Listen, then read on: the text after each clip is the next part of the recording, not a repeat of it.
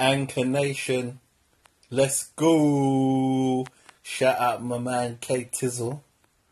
Um, we got all my Anchor fam, obviously. But um, the reason for the quick intro, um, apart from my usual readings, I want to share something a little bit different with you today. Um, they are by, they are, some writing by my friend on Instagram, who's Mr. Peregrine, which is M R P E R R I G I N E. So give him a follow.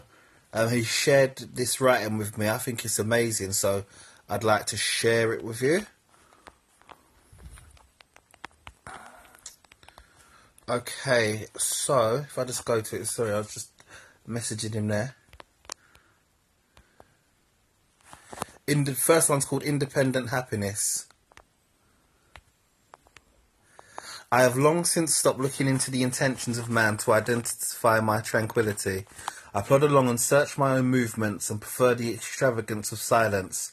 I once knew love, yet I knew love not an analysis I suffered, a mere illusion of carnality. Lust and immaturity defied my comprehensive capabilities, and I succumbed to an embedded sense of incompletion. Yet having identified my companion as a friendly demon, honest in his desire to destroy me, yet never leaving my side.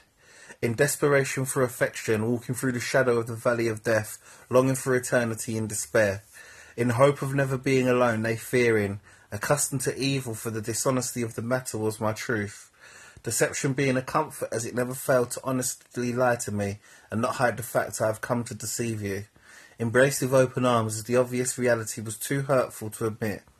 So accepting the devil's untruth was if was as if a prayer answered it, kept me sanctified in the purest form of deceitful bliss. The transformation only began while sitting with my hateful love and looking in the mirror and asking him, Who are you?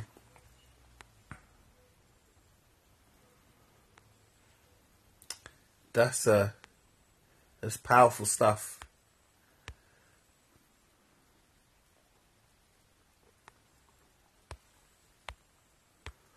So, um, I'm gonna share it. I'm gonna add him on Facebook. So if you've got me on Facebook as well, um, look out for that. Follow him on Instagram.